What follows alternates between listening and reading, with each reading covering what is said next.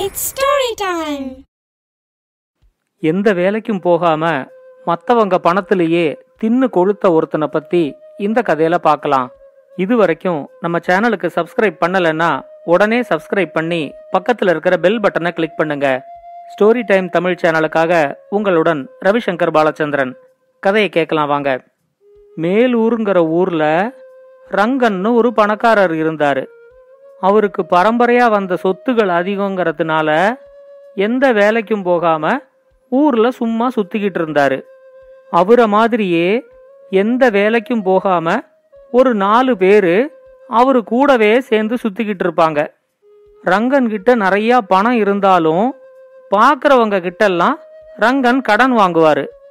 அத மாதிரி வாங்குற கடனையும் அவரு திருப்பி கொடுக்க மாட்டாரு. அவர் பெரிய பணக்காரர்ப்பா. அவர்கிட்ட எப்படி இந்த கடனை போய் திரும்ப கேட்கறது அப்படின்னு நினைச்சுக்கிட்டு நிறைய பேர் அவர்கிட்ட அந்த கடனை கேட்காமலேயே விட்டுருவாங்க. அப்படியே ஞாபகம் வச்சுக்கிட்டு அந்த பணத்தை திரும்ப கேட்கறவங்கள கூட ஏதாவது ஒரு சாக்கு போக்கு சொல்லி அந்த பணத்தை திரும்ப கொடுக்காம இருக்கிறதுக்கு என்னெல்லாம் வழி உண்டோ எல்லா வழியும் ரங்கன் செய்வாரு. பணமா கடன் வாங்குறது மட்டும் இல்லாம பொருளா கடன் வாங்குறது ஹோட்டல்ல போய் சாப்பிட்டுட்டு அப்புறம் பணம் தரேன்னு சொல்றது இத மாதிரி வேலைகளும் ரங்கனுக்கு ரொம்ப பிடிக்கும். அவர் இப்படி கடனா வாங்குற பணத்தையும் உடனே செலவழிக்கிறதுனால தான் அவர் கூடவே நாலு பேர் சுத்திக்கிட்டு இருந்தாங்க. அவர் வீட்டை விட்டு வெளியே கிளம்பும் போது கருப்பு நிறத்துல ஒரு சால்வையை எடுத்து மேலே போட்டுக்குவாரு. அந்த சால்வைய அவர் காஷ்மீர்லேருந்து வாங்கியிருக்கிறதாவும் அது ரொம்ப விலை உயர்ந்தது அப்படின்னு அவர் கூடவே இருக்கிற நாலு பேர் பேசிக்குவாங்க. நாளடைவுல அந்த காஷ்மீர் சால்வைய போட்டுக்கிட்டு ஊருக்குள்ள நடமாடுறதே தனக்கு பெரிய கௌரவம் அப்படின்னு ரங்கனும் நினைக்க ஆரம்பிச்சிட்டாரு. அந்த ஊர்ல பாலக்காடு பரமன் அப்படின்னு ஒரு சமையல்காரர் இருந்தாரு.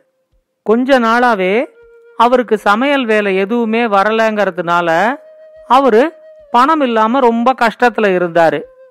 அவருக்கு இனிப்புகள்லாம் நல்லா செய்ய தெரியும் அப்படிங்கறதுனால தங்கிட்ட இருந்த கொஞ்சம் பணத்தை போட்டு அந்த ஊர்லயே ஒரு இனிப்பு கடை ஆரம்பிக்கலாம் அப்படின்னு பரமன் முடிவு பண்ணாரு. ஆரம்பத்துல பரமனோட கடைக்கு அந்த அளவுக்கு வாடிக்கையாளர்கள் இல்லைனாலும் போக போக அவர் செய்யற இனிப்புகள்ல இருக்கிற சுவை தெரிஞ்சு வாடிக்கையாளர்கள் வர ஆரம்பிச்சாங்க. அவரோட வியாபாரமும் நல்ல முறையில நடக்க ஆரம்பிச்சிச்சு. ஒரு நாள் ரங்கன் தன்னோட ஆட்களோட அந்த பக்கமா போகும்போது பரமனோட கடையிலேந்து நெய் வாசனை வர்றத அவரு கவனிச்சாரு. பரமன் இன்னைக்கு ஏதோ நல்லதா ஒரு இனிப்பு செய்யறாரு போல இருக்கு. வாசனையே ரொம்ப நல்லா இருக்கு.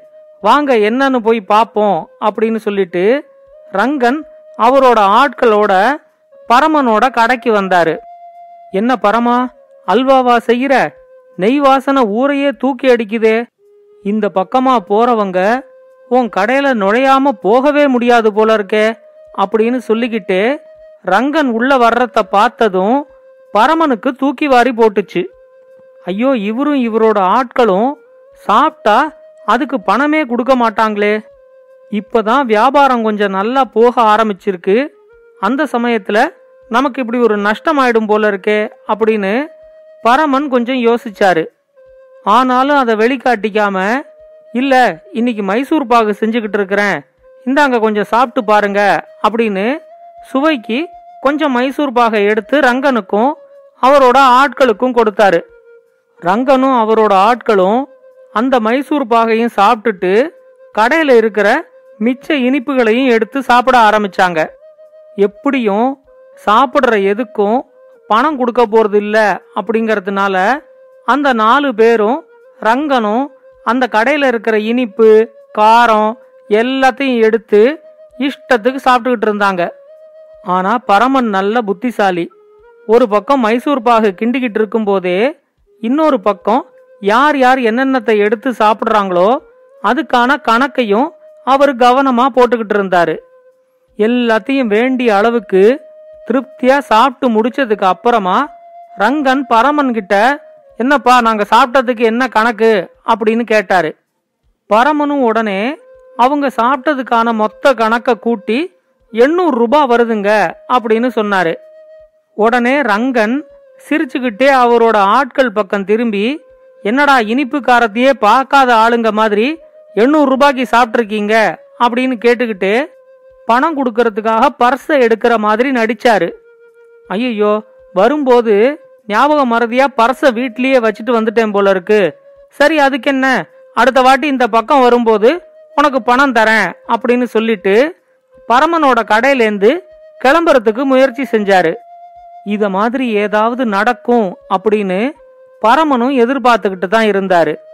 அவர் உடனே ரங்கன் கிட்ட எனக்கு கொஞ்சம் ஞாபகம் மறதிங்க.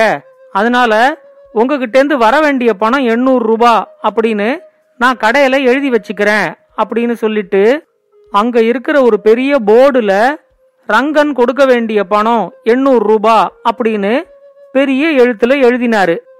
அவர் அப்படி எழுதி வச்சதை பார்த்ததும் ரங்கனுக்கு கொஞ்சம் அவமானமா இருந்துச்சு. நான் தான் அடுத்த வாட்டி வரும்போது உன் பணத்தை தரேன்னு சொல்றேனே அதுக்காக ஏன் போர்டுல எல்லாம் எழுதி வச்சு என்ன அவமானப்படுத்த பாக்குற அப்படின்னு பரமன் கிட்ட கேட்டாரு. உடனே பரமன் சொன்னாரு இந்த வியாபாரத்தை ஆரம்பிச்சதுலேருந்து நான் யாருக்குமே கடன் கொடுக்கலங்க.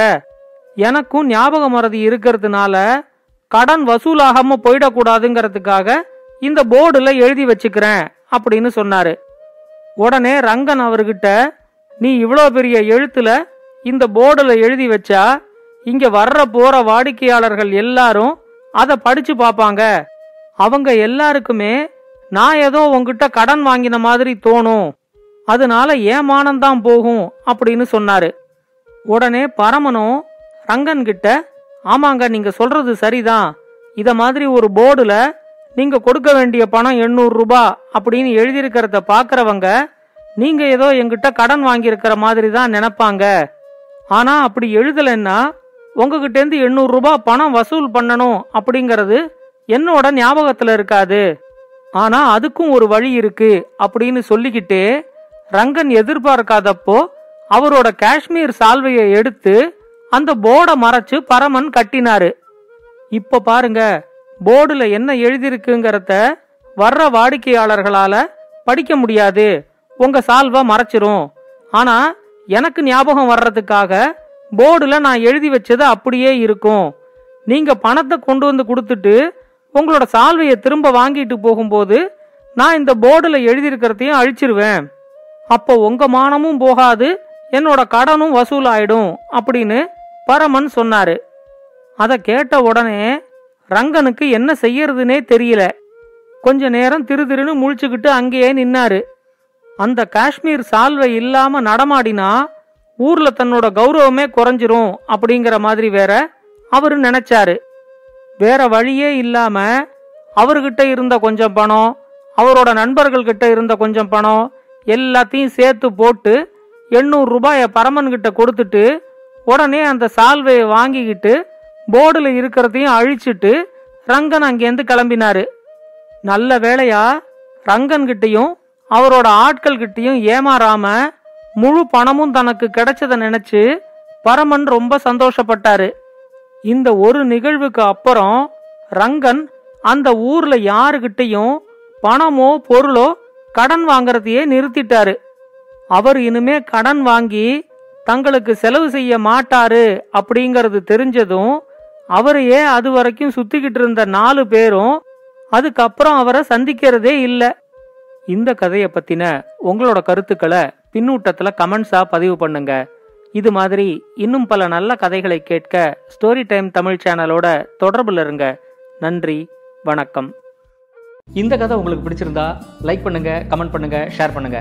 மறக்காம ஸ்டோரி டைம் தமிழ் சேனலை சப்ஸ்கிரைப் பண்ணுங்க. அப்படியே பக்கத்துல இருக்க அந்த பெல் ஐகானை கிளிக் பண்ணுங்க.